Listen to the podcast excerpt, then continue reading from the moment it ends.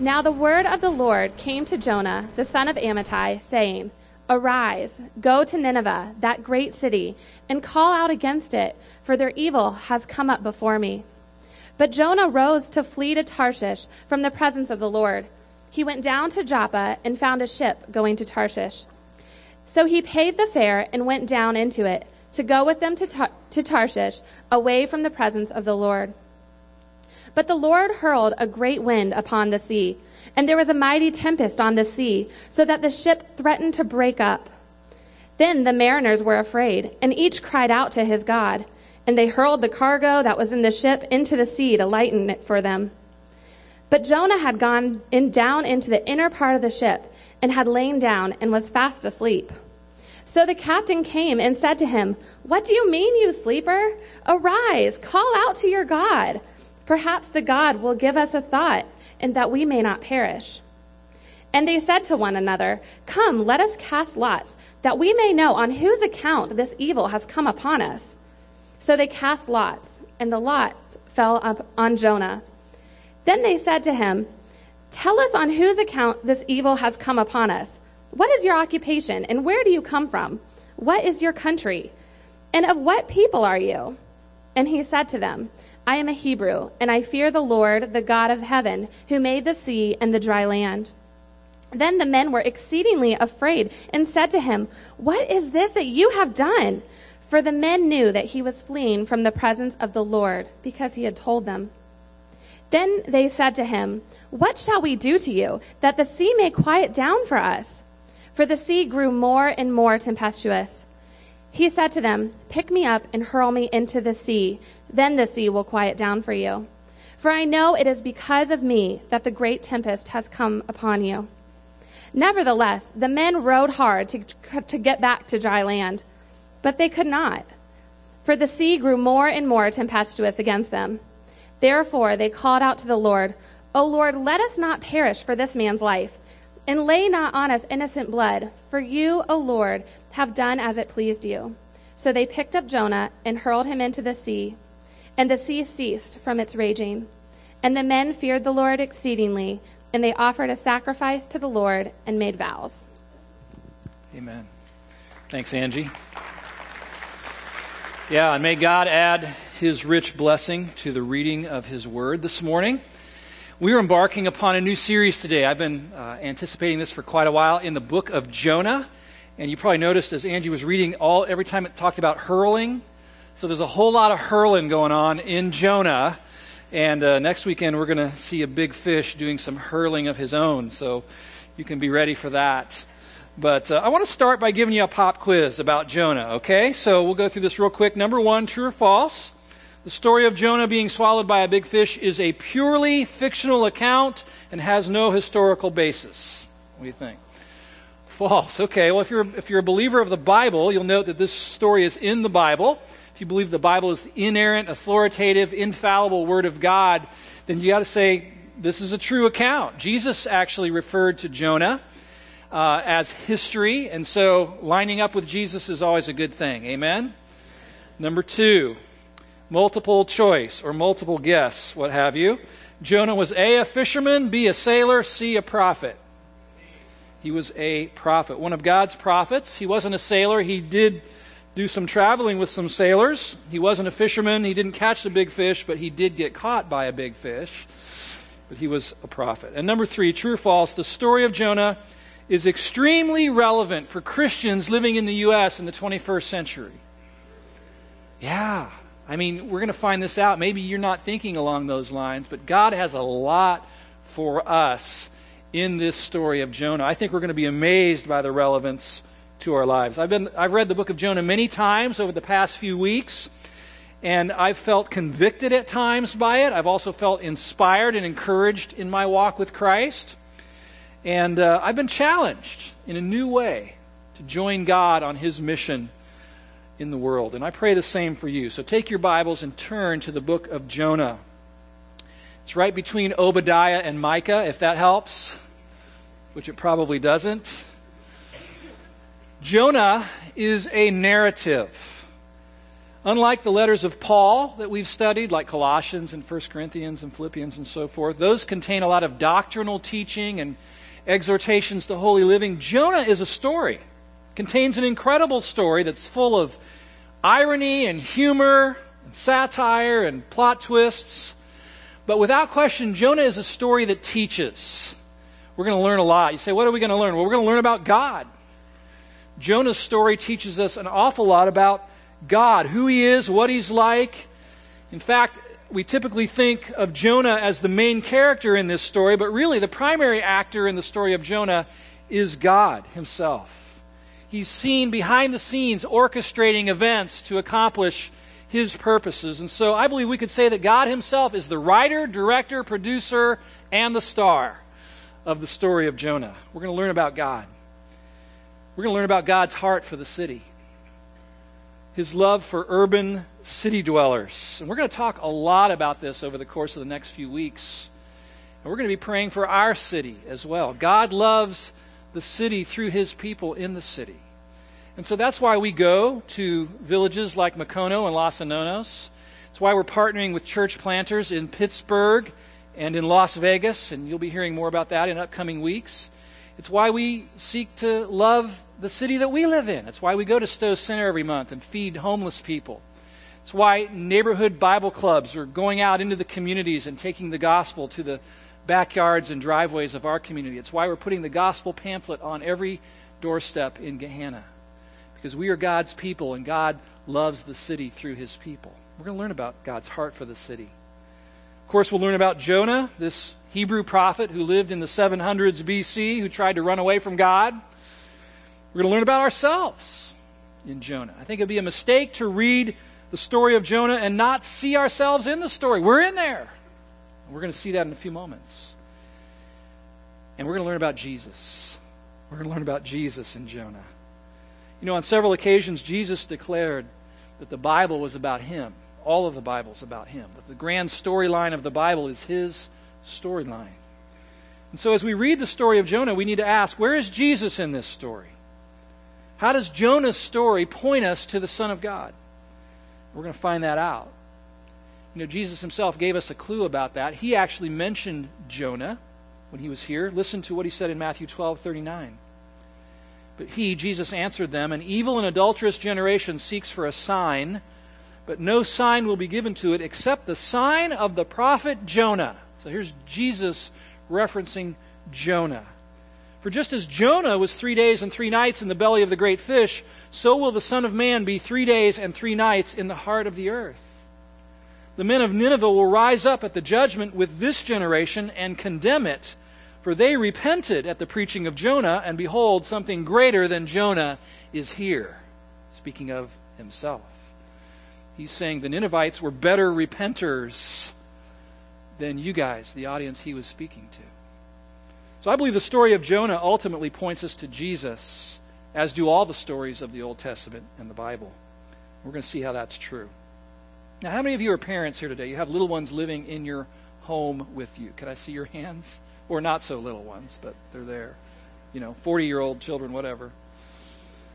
I want to encourage you to teach this story to your children. As Brett taught us last week, reading the Bible to our children is so very important. This week, maybe, maybe today while it's still fresh in your mind, have them sit down and read Jonah chapter one to them, which, which is what we're going to cover today. And if that idea seems intimidating to you, just remember the Lord wants his word to get into the hearts of your children even more than you do. He'll be with you. He'll be with you in that.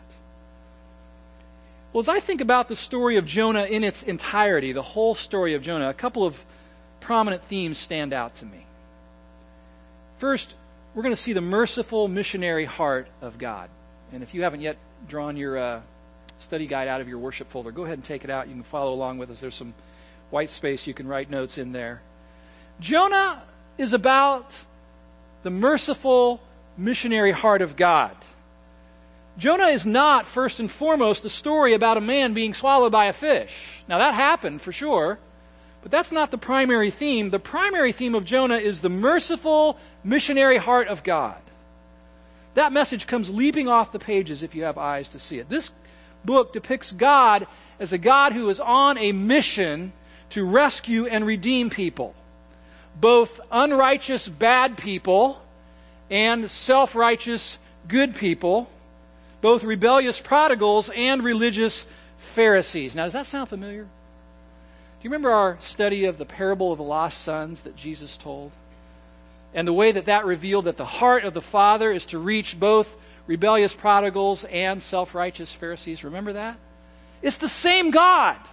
And it's the same story, really, of a God who is reaching out to rescue and redeem people who are far from Him. Some of you fall into those categories, and you need to be rescued by God. And I'm praying that God will use the story of Jonah to reach your heart. Well, it's a story of the merciful missionary heart of a God who is on mission to rescue people. It's also, it becomes very evident this is a story about sin and grace. Sin and grace. In other words, it's a gospel story. It reveals how we are all great sinners, but God is a great Savior. How our sin reaches far, but God's grace reaches farther still. In fact, I almost titled this series, The Gospel According to Jonah, because of that. It's a story of rebellion and rescue, of desperation and deliverance. This story, like all the stories of the Bible, is really just a chapter in the larger story of the gospel. And it illustrates gospel truth so beautifully, so beautifully. And the way the author does it is by doing this, by continually contrasting the sinful heart of mankind with the merciful heart of God. For example, in Jonah, we're going to see Jonah running from his enemies while God runs what?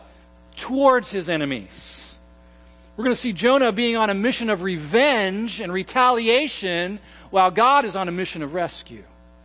We're going to see Jonah being racially exclusive while God is being racially inclusive. We're going to see Jonah's heart despising sinners while God's heart is merciful towards sinners.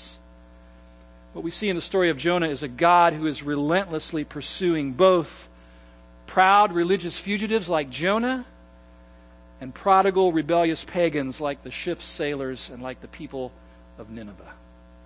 And as I said, I, I think we make a big mistake if we read this story and fail to see ourselves in it.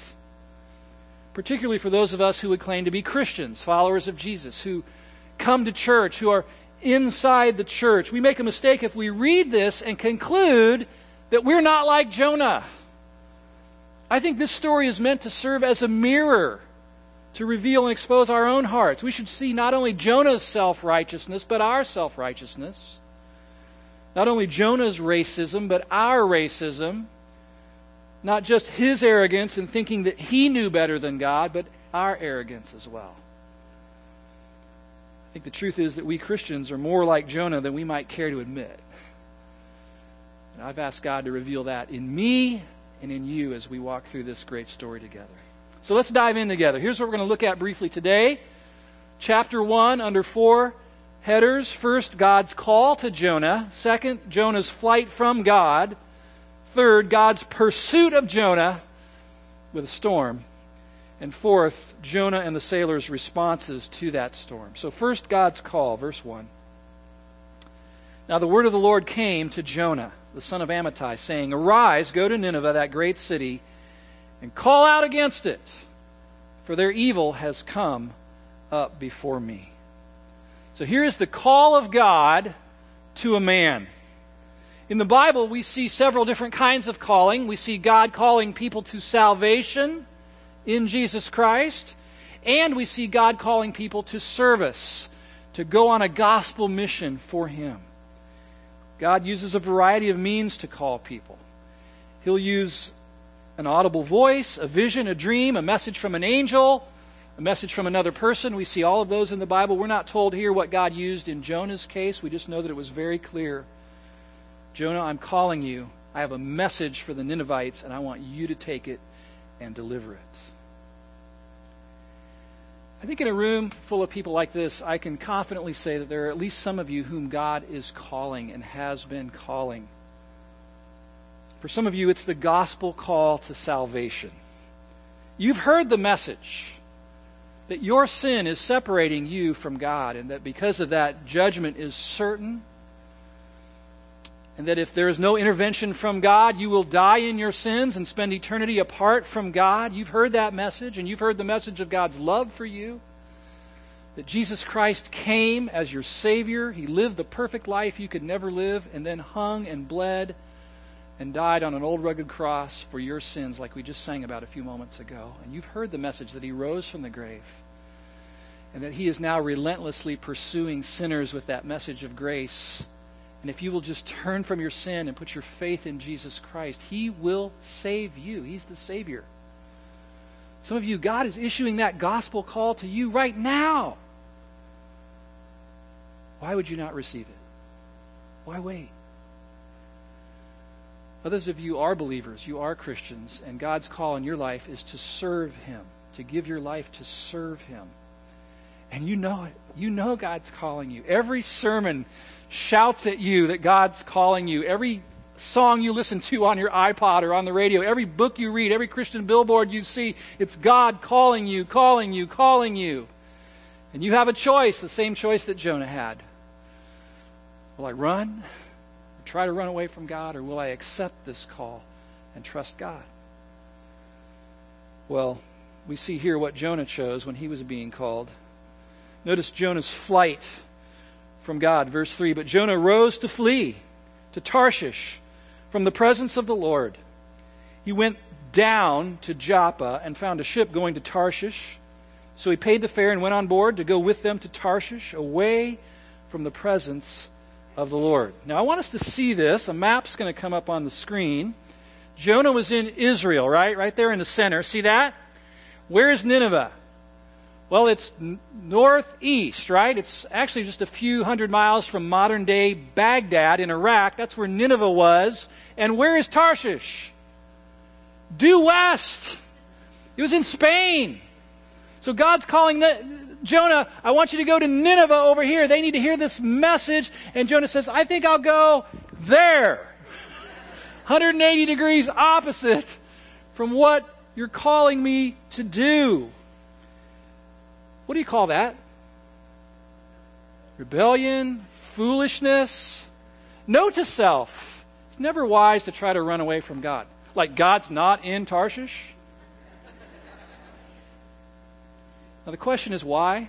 Why did Jonah run away? What was in his heart that prompted him to basically say, count me out, you know, forget it, God. I'm going to do what I want to do. And the answer to that question is very ironic. Get this now. Later in the story, we discover that Jonah did not run because he was afraid of failure. We might think that if we read this chapter disconnected from the rest of the story, but that's not the case. He runs away because he's afraid of success. Say, what do you mean? Well, Jonah hates the Ninevites. He despises the Ninevites. They have been enemies of Israel for many, many years. He despises them, and he knows how God is. And he's thinking, if I go to Nineveh, if I preach this message, if they turn from their sin and repent, God's going to save them. And that's not what he wanted. Jonah doesn't like God's plan. His heart is not in alignment with God's heart for the city and for city dwellers. And so he basically says, forget it. Count me out. I'm out of here. Now I want us to notice several things about Jonah's attempt to flee from God. First, his posture. Now don't miss this.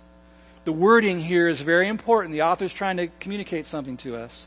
When God calls Jonah, he says, arise and go to Nineveh. I got a message for them I want you to deliver. And then here the author very deliberately records Jonah's response. Jonah rose to flee to Tarshish.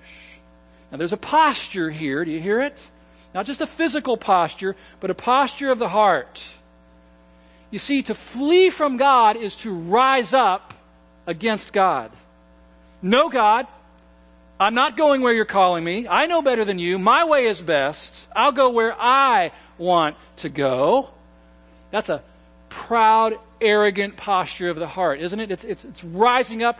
It's that stiffening of the spine, rising up in defiance against God.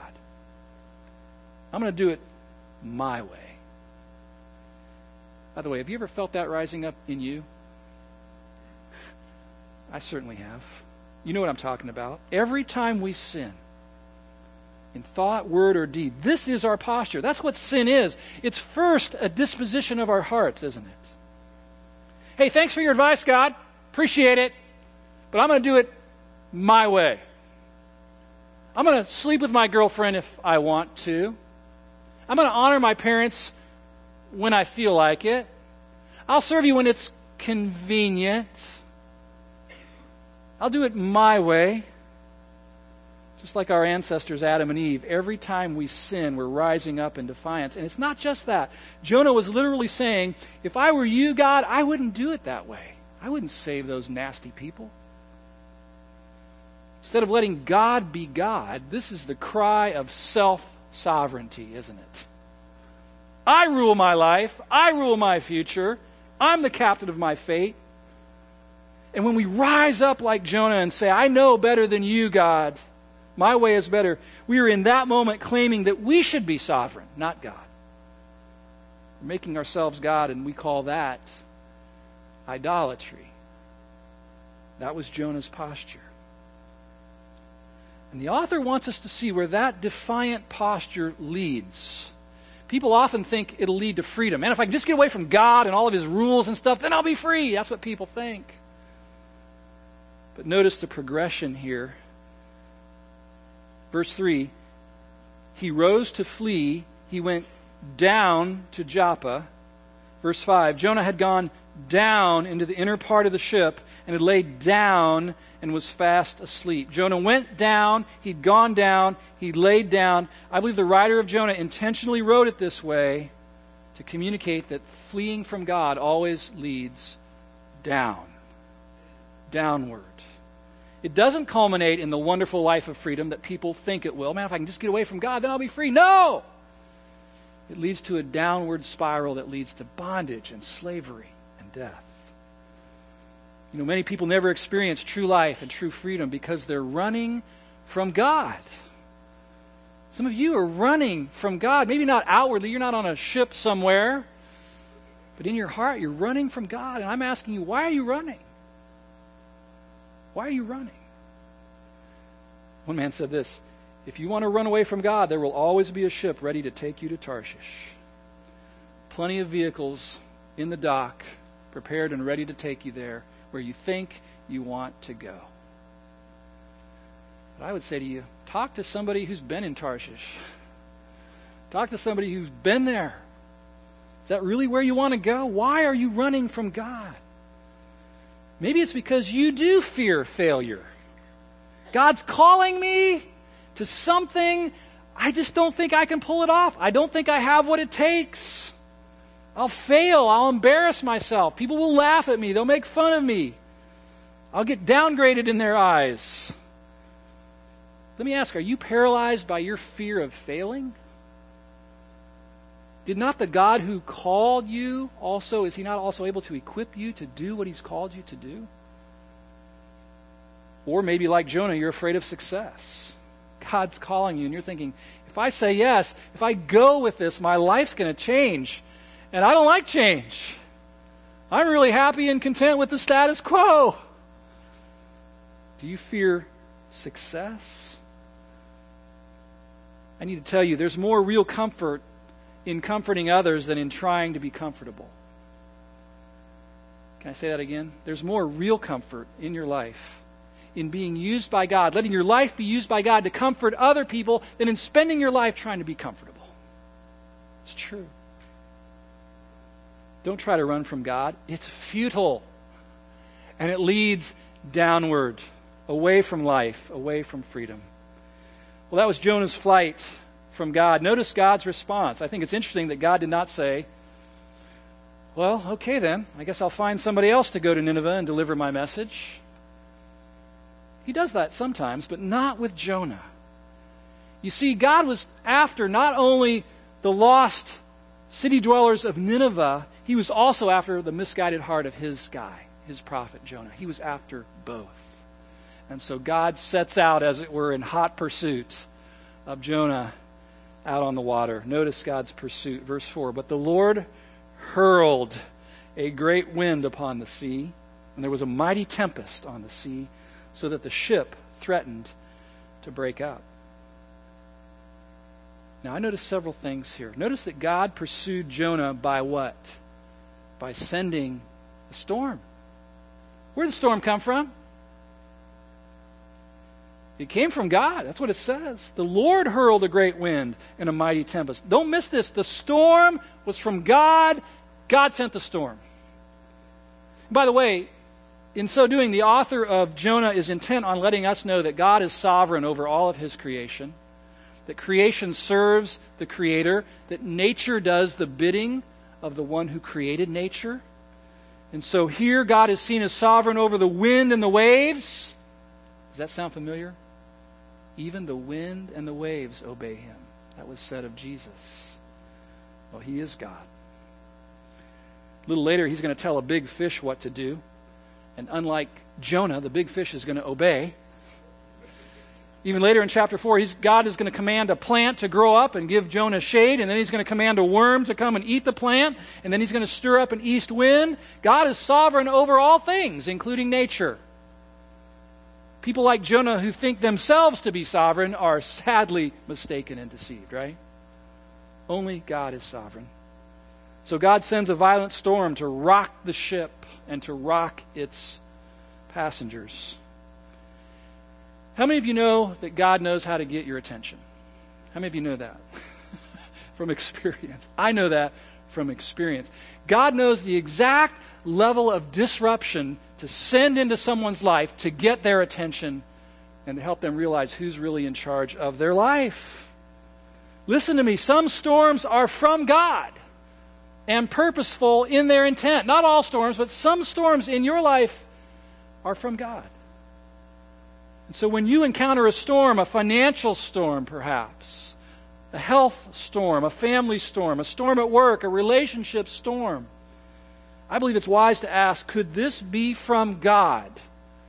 Did God send this storm to call me back to himself? And if that's where you're at today, I mean, that's one reason why we have prayer partners up here at the end of our service time, so that if you're going through a storm, and you're wondering, what's this about? Is this from God? That you could come and be prayed for and prayed with and, and get discernment from God as to the purpose of why he caused or allowed that storm to enter into your life.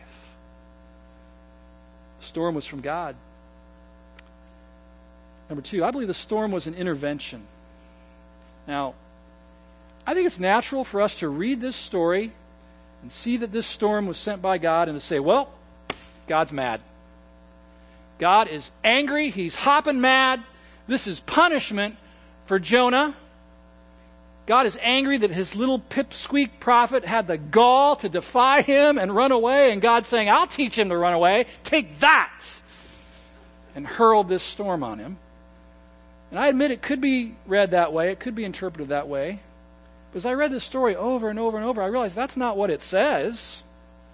The text does not say God is mad. It doesn't say the storm was punishment. The account is very matter of fact. It just basically says God sent the storm. I believe the storm was more like an intervention. And you know what interventions are, right? Maybe you've been involved in an intervention. There's somebody whom you love who's not seeing things accurately and clearly.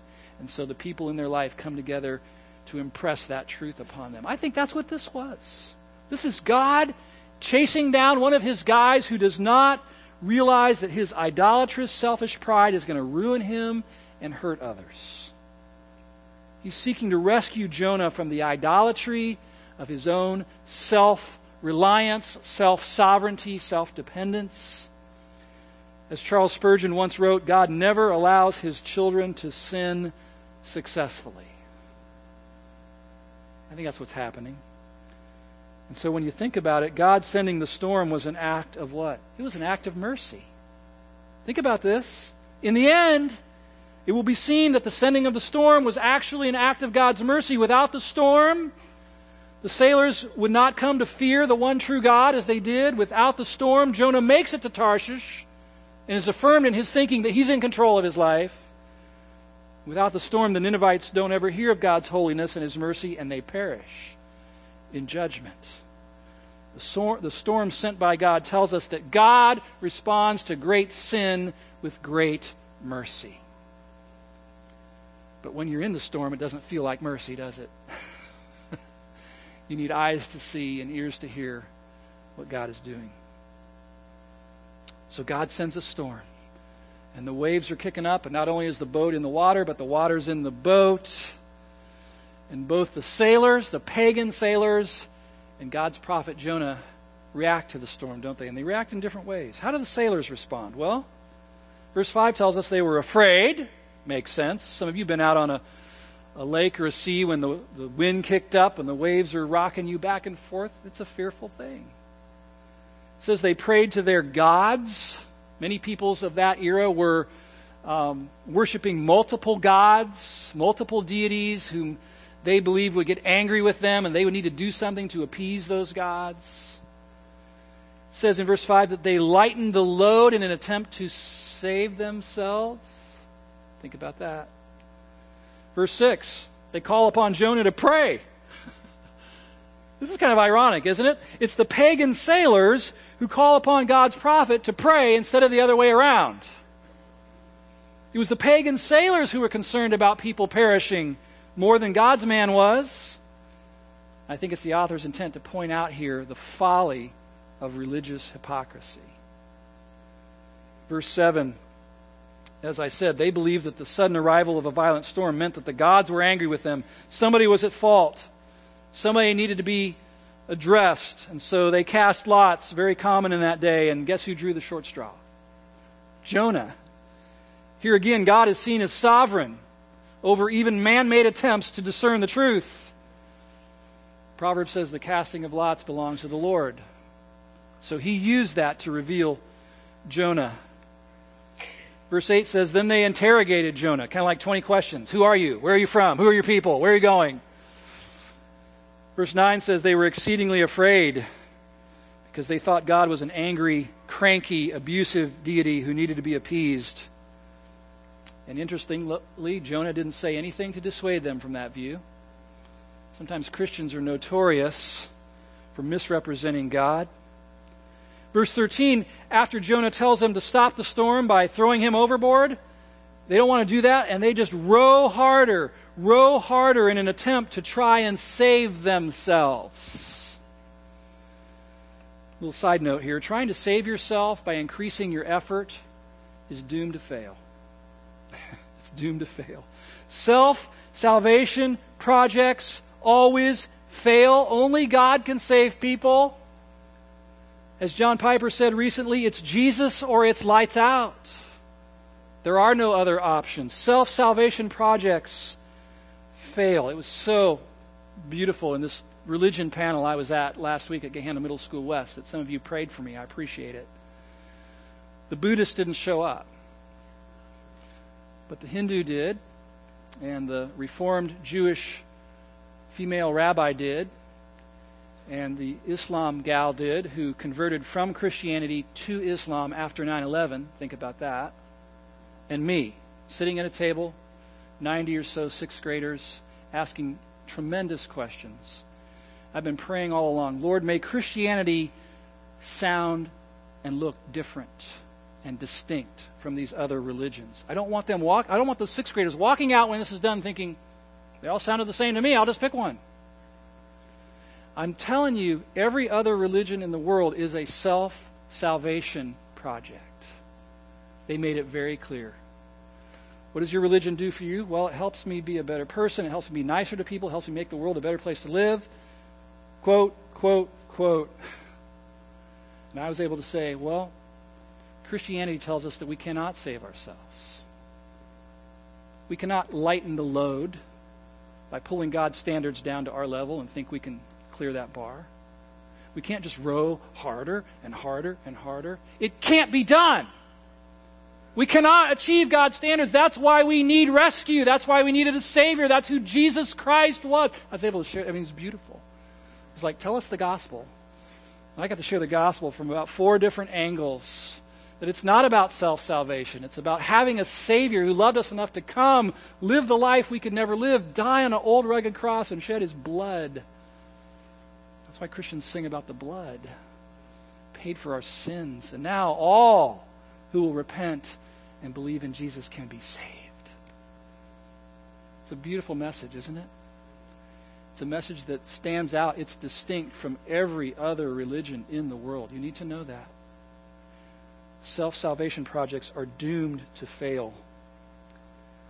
Well, finally, in verse fourteen, the sailors call out to the one true God. This is interesting. They called out to the Lord. Verse fourteen, O Lord, let us not perish for this man's life, and lay not on us innocent blood.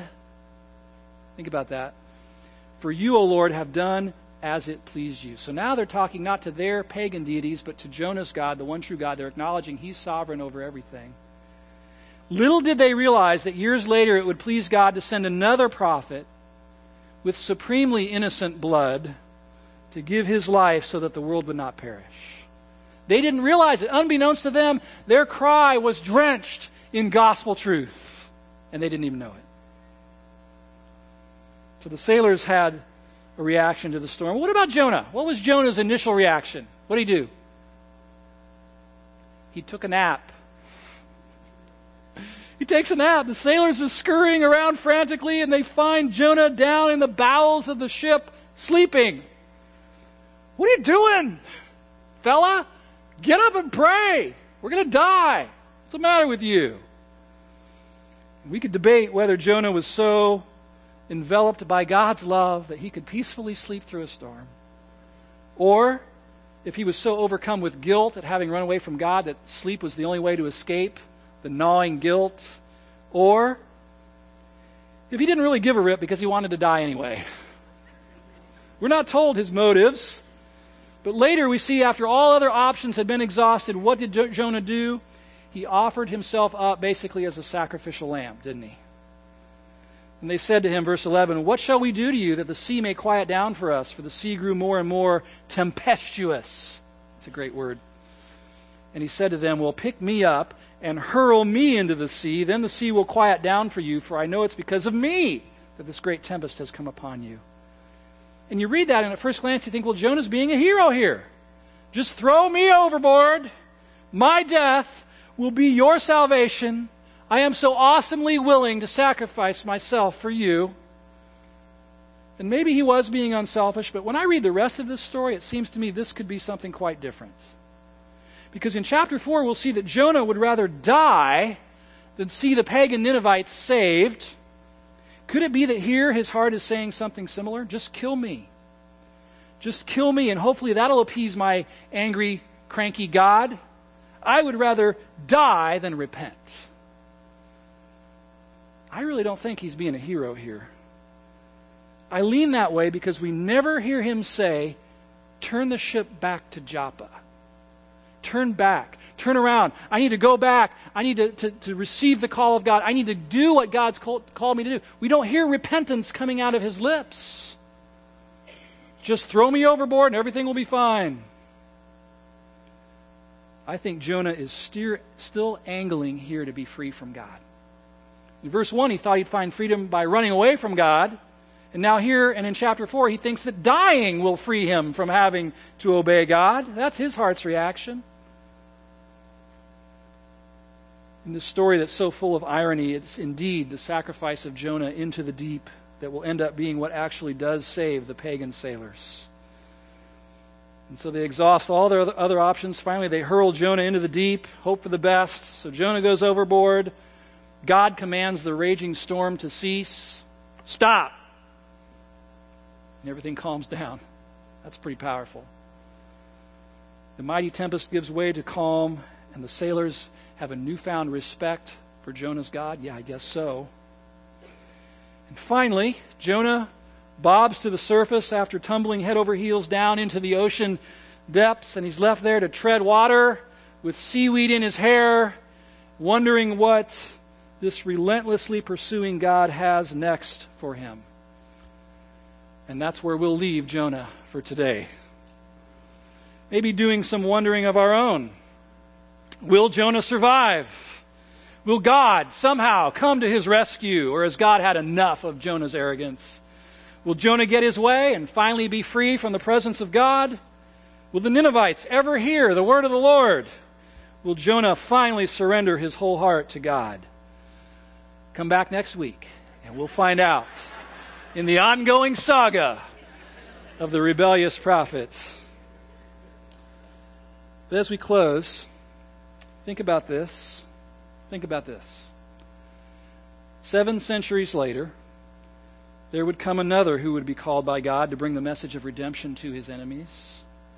But instead of rising up against the Father and fleeing God's call, this one, for the joy that was set before him, would endure the cross and its shame, so that God's enemies could become God's friends. Like Jonah, this one would spend three days in utter darkness, but unlike Jonah, this true prophet, rescuer, redeemer, would rise from the darkness to pursue his enemies with relentless love. This messenger lived the life we could not live, and for his enemies he died the death that they deserved. And now, as the living Lord, he, even today, pursues sinners, doesn't he? With a relentless, unrelenting, determined affection. And he pursues both kinds of sinners. Unrighteous pagans, like the sailors, and self-righteous prophets, like Jonah. Rebels and religious people, older brother types and wayward prodigals. Immoral people who know they are bad, and moralistic people who think they're good enough for God but aren't. God pursues both. He'll send prophets and even storms to get that message across. You see, Jesus is the new and better Jonah. Where Jonah failed miserably, Jesus came and succeeded. Thank God for Jesus. Do you know him? Do you know Jesus? Have you let Jesus free you from the idolatry of self-sovereignty? Would you bow with me in prayer?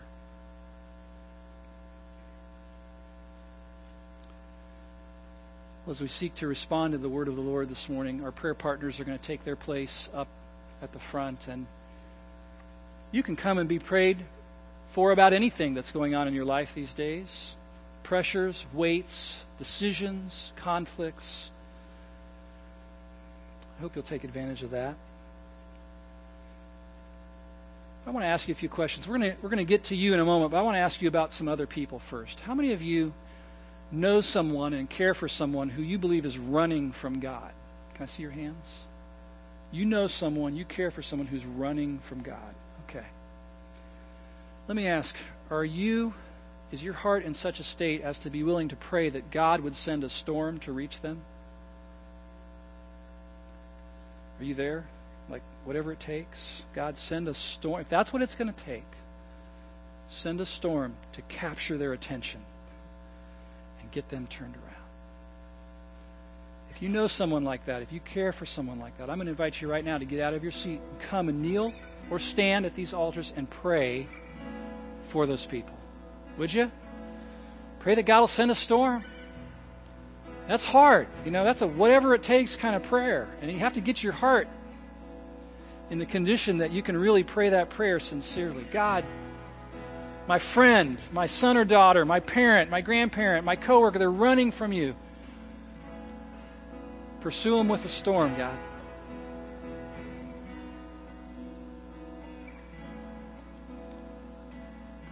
Maybe you're here today and you're running from God. It's you. And God's using the story of Jonah to call you back to him. You know what? You're never too far away to turn around and come back to God. You can be at the dock in Tarshish, and it's not too late. God is that kind of God. He's a merciful God. Maybe you need to come today and repent. Say, God, I'm coming back to you with my whole heart. I've been running, but I'm coming back. Or maybe have someone pray with you. Or maybe you're in the midst of a storm yourself and you're trying to figure it out. And God's talking to you and you're realizing there's something here I'm supposed to get from this storm. will come and be prayed for by one of our prayer partners. Okay, let's respond to the word of the Lord right now.